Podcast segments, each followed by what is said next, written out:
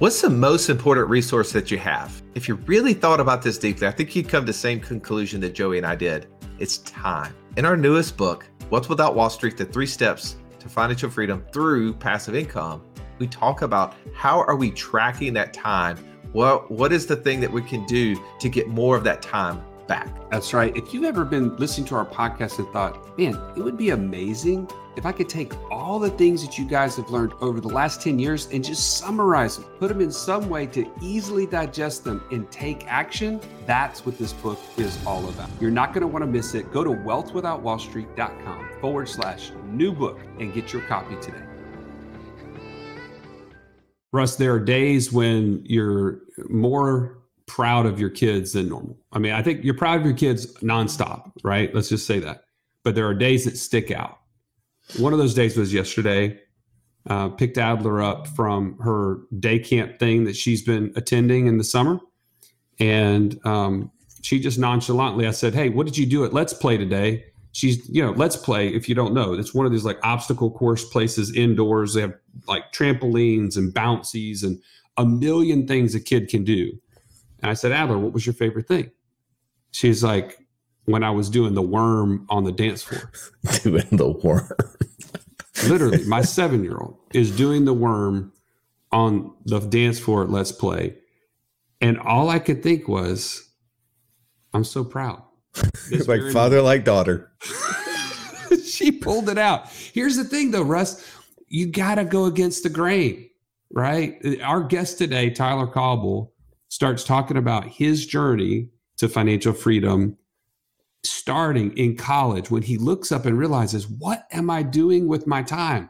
All these people around me, I can go make a hundred thousand dollars if I could just go into sales right now. Why am I sitting here wasting my time? He went against the flow, just like my sweet daughter Adler doing the worm Mm. on the dance floor at Let's Play. Yeah, the the difference is she had a great example at home on on on being awkward and different. she like this is totally passed down. That nut has not fallen too far from the tree, no Agreed. doubt.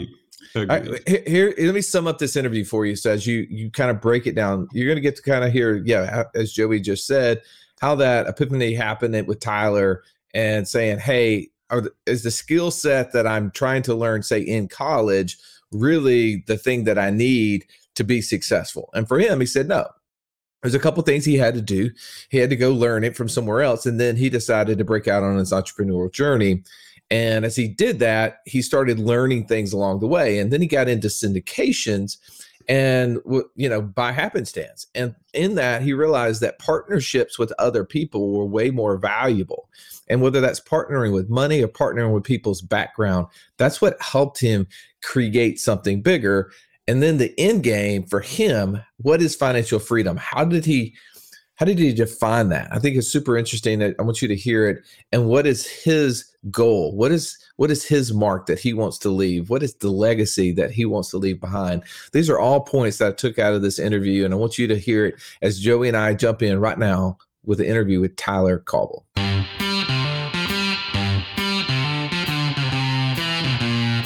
Welcome to the Wealth Without Wall Street podcast, your guide to understanding how to get out of the Wall Street rat race and start your own mailbox money lifestyle. Now, don't let these handsome Southern draws fool you. These financial minds are teaching our country to enhance savings, increase cash flow, and create passive income, all without the help of Wall Street. Are you ready to break through? Now, here are your hosts, Russ Morgan and Joey Murray. Welcome into the show. Today we're speaking with Nashville native and developer extraordinaire, Mr. Tyler Cauble. Tyler, welcome to the show. Joey Russ, thanks for having me on, guys. Excited to be here. Yeah. Well, I, I want to take you back to a moment where you were sitting in college and you you came to this thought that really has impacted the fact that we're sitting here today. Would you mind sharing it with us? Yeah, I was sitting in geology class, which uh, you know I'd I'd taken back in eighth grade, and and so going through the same material, I couldn't help but sit there and start thinking like, what the hell am I doing here? And I started annualizing the income that I'd made the summer before, which was you know thirty grand, and after thinking about that over 12 months, I was like, man, if I, if I got out of this class, I, I dropped out of college and I just did sales full time, I'd be making $120,000 a year. That's more than most of my friends will be making graduating with college degrees. I need to get out of here. Uh, so I dropped out of college and I haven't looked back since. well, you're you're right. A lot of people don't graduate making one hundred twenty thousand dollars a year. That is at, when I got out of college, I think I was making thirty-two thousand dollars a year. So that that's a, a, significant increase. And I don't want to hear any comments from you, Joey, on how long that was probably before Tyler well, was I, sitting in college. I just recently gave Russ a raise to forty thousand dollars a year, so that's crazy that you're making that kind of money, Tyler. Still making hey, you got to keep up with inflation, right? um, all right, so you, you mentioned though in that, which I think I just want to break this out because this kind of leads into your to your story and what you're doing, right? Like you've you've created an amazing commercial business, uh, real estate business there in Nashville, but it, you said the writing was on the wall where the summer before you had made 30 grand over a period of three months. Talk a little bit about that.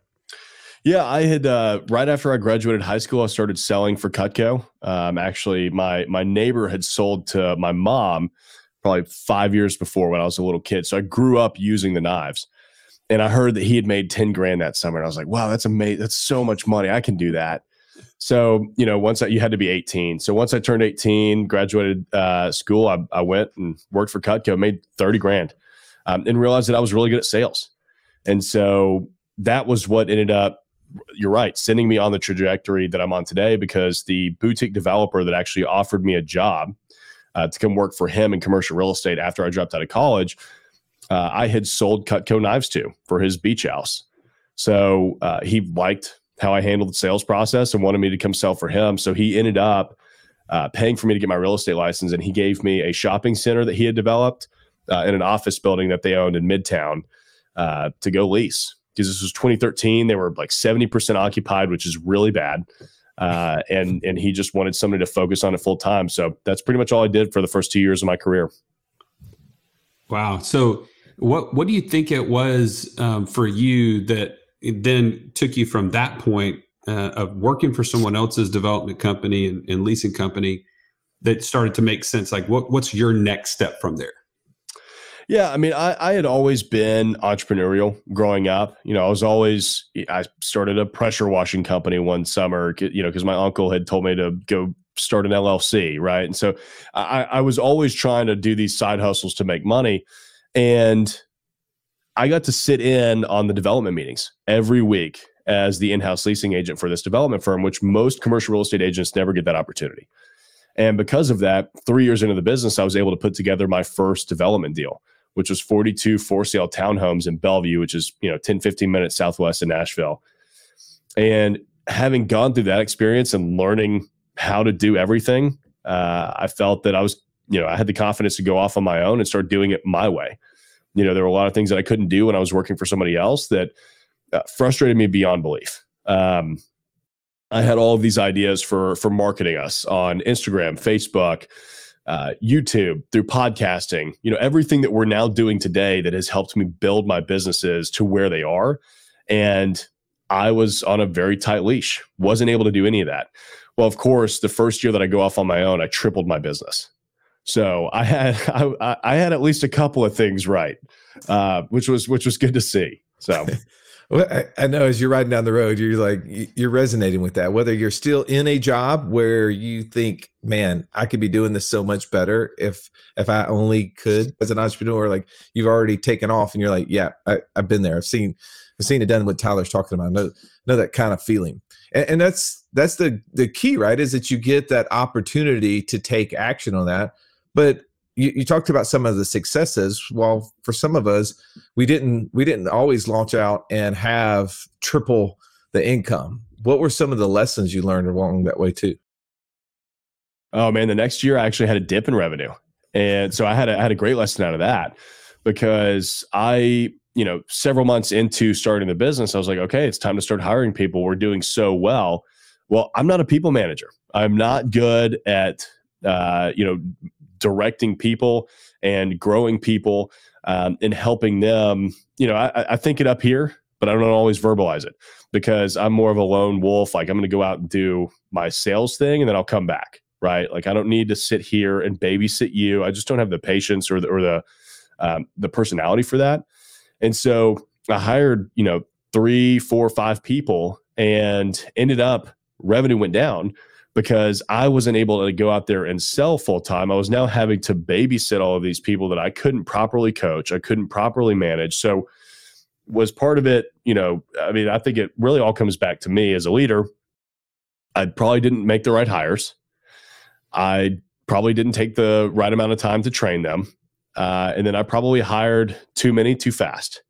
So that was kind of uh, that was a that was a tough lesson to learn. And you know, I've had ebbs and flows. Like fortunately, that that roller coaster is is is heading north. But I feel like at every growth point in our company, we've hit that where, you know, I've hired too much. Okay, we need to call the herd and then you know grow again, um, because it's just it's not my skill set. So trying to figure out how to to continue growing with that in mind. But yeah, I mean that was a very tough lesson to learn. You start looking at it the next year, you're like, man, why am I I'm losing money now? Uh, so that was frustrating. Well, entrepreneurship is a constant learning lesson. Uh, I think we started by talking about you sitting in a college class and remembering your eighth grade class covering the same exact information and right. you know pol- polarizing ends of the spectrum is being an entrepreneur and you're constantly in that learning phase constantly applying new skills and new ideas and it's it's pretty amazing teacher uh, being an entrepreneur. Talk to us a little bit. I want to break down exactly kind of what your business model looks like because that was one of the reasons we wanted to interview you. Is it's not so cookie cutter. It's not just like every other kind of commercial developer that's out there. Talk talk a little bit about your unique kind of approach. That's right. We're very different in many ways. I mean, one, in how we're structured, two, in the types of projects that we do, and three, how we approach them. But um, in terms of structure, you know, I started off at a boutique development firm. And because of that, we did office, retail, industrial, multifamily, new family construction, uh, or I'm sorry, new, uh, single family home construction, um, townhome developments. I mean, it was everything. So I, I really got a good feel for everything. Um, and in house, we had construction, development, leasing, management, accounting, and you name it. It was all in house. And so what I liked about that was I could walk down the hall and talk to the project manager. And then I could walk next to his office and talk to the leasing agent or talk to the property manager. And we could really expedite deals a lot faster than what I saw all of these other teams doing because, you know, this national brokerage has to call their client who's out of town and then they've got to call the property manager who's across town. And it's just a lot of coordination with totally different entities. So, when I went off to start my own firm, I, I knew day one, you know, we're going to start off with the brokerage because there's little to no overhead here. It's just me. I just got to go sell things. Uh, and then we're going to grow into this vertically integrated firm that has hands on every aspect of the deal so that we can control that. So we started off with the brokerage doing leasing and sales. About six months later, I started a property management company. We had a bunch of clients that were selling residential portfolios and 1031 exchanging into resi- uh, into retail shopping centers.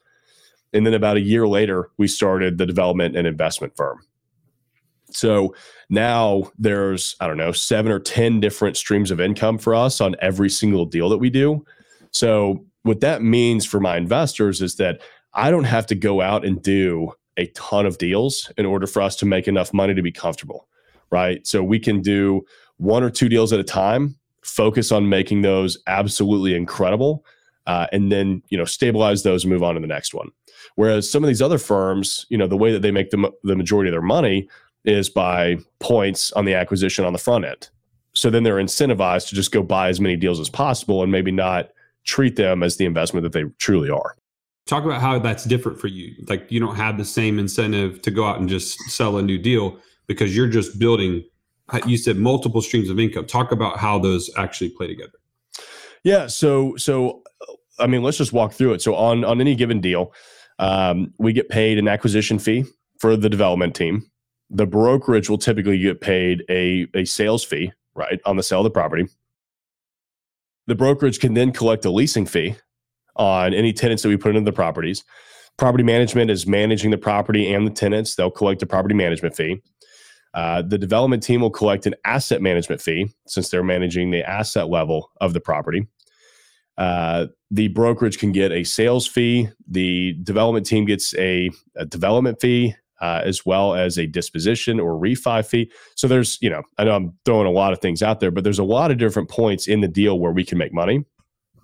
And uh, those are all normal areas or fees that would be in any given deal. They just typically go to you'd hire a separate property management company, you'd hire a separate leasing company uh, to do all of this stuff, whereas we get to keep it in house. So we charge market rates, but that means that we're not going to have to charge you three points on an acquisition fee or you know a point per month on uh, management of assets uh, or total equity under management for the project. So really, our incentives are directly aligned with yours because they're all performance incentives right? Like we get a leasing fee when we get a tenant that's going to pay us rent that's going to then help me return the capital back to you.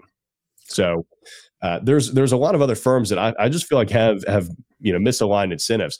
When you have a when the only fee somebody's collecting is a percentage of equity under management, they can collect that whether the deal performs or not. Right. So what what's really their incentive to go make the deal worth a lot more? I mean, yeah, of course they want to be able to continue raising capital in the future, but what if this is a group that doesn't really care about that? Russ, I remember my dad specifically say to me, Joey, you gotta go to college. I don't want you to end up like me. And you know what my dad was saying is in order for things to change, things have to change. You can't end up just like me. Well, I think I mean we we as parents sometimes we take on the burden thinking about our kids and, and how we want something better for them and we want to know what will their future look like if I don't take action, if I don't do something different. See, in my house, I'm the role model. You're your kid's role model. And the buck stops with you. It's time to take action. If you're ready to take action, join us at wealthwithoutwallstreet.com forward slash passport and get started on your own journey to financial freedom. All right, let's jump back into this episode. So let me ask you a question. I want to level set here. So you, you, you start off, you went into sales, into the commercial uh, leasing space. You're you're working for a group who's doing a lot of specialized service, doing lots of things. You say, "Hey, I, I think I can do this for myself." You go out and and start doing some of these yourself. When is it that you bring on investors? Like immediately? No, no, no. It took a couple years. I was uh, I was actually afraid to go, e- even though I had developed a property. I had never raised capital um, to take down an investment. So I started my firm in 2018, and it wasn't until February of 2019 that I closed on our first office asset. So a full year later, I when I first started the company, I I was planning on just sitting and hoarding cash because I felt like at that point in the cycle, we were about to see some sort of downturn. We'd been on this upswing for so long, and no, everybody was starting to talk about it. But that summer, Ernst and Young announced 1,500 jobs. Alliance Bernstein announced 5,000 jobs, uh, or maybe not 5,000. I forgot how many they announced. Um, Amazon announced 5,000 jobs. And as soon as that Amazon announcement hit, it was, I mean, Nashville just took off. It was on fire. Everybody, uh, start, you know, I started getting calls, people wanting to invest, people wanting to buy left and right. Um, because Nashville was now on the national radar. People were like, wow, Amazon's going to Nashville. What's going on there? So uh, that was when I started feeling comfortable enough. I actually, I didn't even put the property under uh, contract with the intent of raising capital for it. Uh, since I'm a broker, I had a client that we were helping buy this property. And his dad ended up deciding not to fund his investment for his business. So he didn't have any other way of raising capital. So he said, Hey, I've got to drop it. And to me, it was a you know six hundred thousand dollar property. That's an eighteen thousand dollar commission. I was like, no, no, no, hold on, let me figure this out. Let you know, I'll assign, let me find another client that we can assign this to. Found another client, assign it to him, and almost the same thing ended up happening to him. His bank said, Hey, we're not going to extend your line of credit. We're not going to let you buy this. And at that point, we've been under contract for four months. I knew the property really well. I said, You know what? Assign it to me. I'll figure it out. I made two phone calls um, to, to two guys that had been seeing me for the last five years of what I had been doing in my business, and I'd never asked them for anything. And I said, "Look, I've got a deal. Here's what I'm going to do with it. Here's what I need from you. I need 50 grand each, and here's why it's going to be a good one." And they didn't even hesitate. I didn't even have to put an offering memorandum together. I didn't have to put underwriting together. They just knew based on what I had been doing for the last five years in commercial real estate that it was worth doing. Um, so we, I raised the money on two phone calls. It was the easiest capital raise I'd ever done. So, all right. So that's how you got into it. What have you learned so far about then how to put deals like that together on a much bigger scale? Because I know that's not where you you've ended. You continue to continue to grow and and build additional deal flow that are going to require much more investor capital. That's that's right. That's right. So that deal we only you know put together 125 grand. Right. I threw in 25,000 of my own money. Uh, the last deal that we just closed out was a four million dollar capital raise. So in three years, I went from 125,000 dollars raised to four million dollars raised for a single deal. So uh, we have learned a lot. Learned a lot. Um, you know, for the more sophisticated projects, when you're asking for $100,000, uh, fifty to $100,000 from an investor, you've got to have a full offer memorandum. You've got to do all of your research. You have to show all of the numbers. You have to show what your entire, it's basically a business plan for the project, right? Because they need to know that you know what you're doing. If they're going to give you that much money and you're going to go go to work on it, uh, you've got to know what the plan is. You need to be able to convey that to them. And track record was a big thing for us because when I first started out, obviously I didn't have one, but I went and partnered with the right people that had such an extensive track record that they were able to lend their experience to me. That is huge, no matter what industry you're in. If you can find a mentor or a couple of partners that can lend you their track record, I mean, I raised deal for my first syndication. The first syndication I ever did, we raised about $450,000. I raised it based on my partner's track record. I didn't have one. I'd never syndicated before. I had never bought an office building. It was a 12,000 square foot office building. I'd never done a renovation like that before. I couldn't have done it on my own. So, yeah, we've I've learned that you know, you really have to have your marketing and your plan put together um, for these projects moving forward. And and and there's always there's two different types of of people that we're pitching to, right? You've got the engineer that wants to see every little minute detail. So they want to, they're going to read the full 30 pages of the offering memorandum. They're going to have 37 questions. And then you got the guys that are more like myself that'll go through it and be like, man, this looks really cool. Where, where do I sign?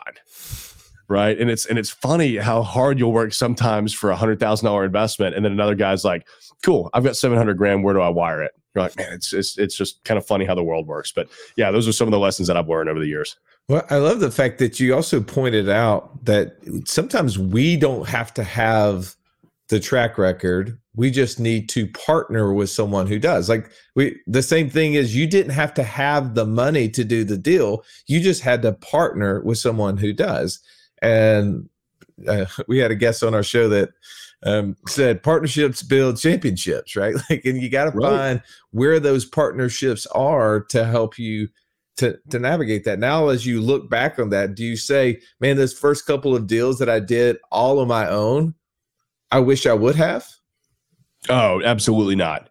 Absolutely not. Having those partnerships was the best thing that I could have ever done. Right? I mean, even on the first development deal I did, I only had ten percent. You know, I, I feel like a lot of the questions that I get from younger people wanting to get into development and real estate is like, how can I give somebody the least amount possible to help me get this deal done. So, and, and I think that, that is the absolute wrong mentality. Like, yeah, of course you want to retain equity because you're going to make money on it, but this is the first of hopefully hundreds of deals that you do. Give away the farm just for the track record, just for the experience. Um, I was talking to a to an agent who has a 30 something unit uh, new construction development, like just the land um, under contract. And she was wanting me to find her a partner that you know would only take 50% of it but they bring all the capital to the table they sign on the debt they bring their debt partner they develop it. I was like what did they offer? Because she she turned somebody down and and i was like what did they offer you? And she said 20% and i said they offered you 20% and they would do everything call them back and take that deal right now i i did that for 10% and the i would have done it for free n- just for the experience now. Well, now that's your track record, right? That when you say I don't have a track record, I had to borrow someone's whatever. That is exactly what you're talking about, and it, I'm bringing this kind of full circle from what we talked about. Maybe it was offline, but when you talk about the value of college and education, you're sitting in a class wondering, what am I doing here? Right? I'm learning the same stuff that I've already learned. It's not you you mentioned offline how you were taking your first your freshman classes and it was like none of them had to do with building a business or entrepreneurship of any sort whatsoever. And now we're talking about how you've brought in partners, mentors, um, track records, trust, like all those things are what build amazing entrepreneurs and opportunities for building wealth and financial freedom. With that being said, I, I'm- just want to kind of tie a bow on that. How would you define that for somebody else, Tyler? Like, your, what is your um, description of financial freedom? Yeah, I mean, financial freedom for me is having the the the passive income to know that I don't have to worry about my living expenses. Which means that I can go out and do the projects that I want to do and I don't have to worry about how much money they're going to make me. I I do the projects that I'm doing because I think they're badass. I think they're cool. And I think we're having a positive impact on the community and I enjoy waking up and doing that every day. I don't have to worry about oh, am I going to make, you know, this much money on it? If not, I'm not going to do the deal. Like it's just to me, and I know it's it's probably because I'm I'm at a, a point in my career where I've been successful enough I don't have to worry about how much money I'm going to make on every project. I know that if we do a really cool project, we're going to make money. So to me, I put the project first and then the money comes after that. You know, whereas I feel like a lot of people, especially when they're starting off, it's it's money first mm-hmm. and then what am i doing and i think that that is the wrong mentality because you make you make these subliminal uh, or subconscious decisions that can negatively impact you because people will perceive you differently uh, but also the outcome of those jobs I I love that. And I think for all of us, as we listen to Tyler say that, we need to really assess what is financial freedom for us and why is it so important that we're going to not stop short of obtaining it, right? And it has to be tied to emotion. It has to be tied to things that are personal, right? Whether that's personal, like I want to spend more time with family, or I want to make a lasting impact where on the city, right? Like I want to put my my my touch on the city as you're talking about. I want to build community, like whatever that thing is that's so personal to you that you don't and won't stop short of it. So you you mentioned having enough passive income to do it. So I'm gonna I always like to put people on the spot. Ha, have you accomplished that yet? no go. absolutely yeah we, we i probably accomplished it last year really i think december of 2020 was the last time i really worried about money um, which is which is a good feeling right i mean we ended up buying 35 million dollars worth of real estate in 2021 so to not be worried about money while buying that much real estate uh, is a is a pretty good feeling um, so you know i haven't hit the goals that i want to hit in terms of like a hundred percent passive income although there's no, nothing that's ever a hundred percent passive Sure. but you know getting my team on autopilot getting some of these properties on autopilot you know i can see where we have laid the foundation to where five years from now i can retire if i really want to but i'm not going to retire at 35 we've got a long road ahead of us Dude, hey, we just got done beating up on college. I'm going to go ahead and beat up on that word, retire. You're Yeah. never going to retire, Tyler. exactly Please, please. You're you can't just sit around no and wonder what to do with your day. You're going to be out looking at real estate. You're going to be putting deals together until the day you die. Like, let's just be real, right? Dude, real real estate is it's it's the golf of business. Like you can literally you can do it for as long as you want to. I love it. And it's and I'm just I'm passionate about it. I, I seriously just enjoy every single aspect of it. Um, I mean, the good thing is like I can financially retire, right, and never worry about that ever again. But I'm let's be real, that's never going to happen. I can't do that. That's right. So you just mentioned some of the obstacles that you're trying to put in place that will give you that kind of ability to just be on autopilot? Is your team and the business itself kind of being self-sustaining and, and kind of operating on its own? Um, what are some things that you'll do to, to put that in place? Yeah, a few more assets that are uh, fully stabilized and just cash flowing. Um, that'll be a good one. And then I've got to find a partner for the businesses. You know, we find these partners for every single deal that we do, but I haven't found somebody that's worth bringing onto my team to part to come in as a partner um, into either the brokerage or into my development company that makes sense for me yet. I, I need an operations partner, like somebody that can handle the day to day, so that I can get back to just doing sales. Because like what I'm good at is the acquisitions and the business development. Like man, I can go find deals that nobody else can find. Like that's just one of my hidden talents, and I thoroughly enjoy doing interviews, doing podcasts, you know, creating content for people on how to invest in commercial real estate, giving talks, uh, going to chamber events and ULI meetings and and all of that kind of stuff, and just networking and building my uh, my my circle of influence, right?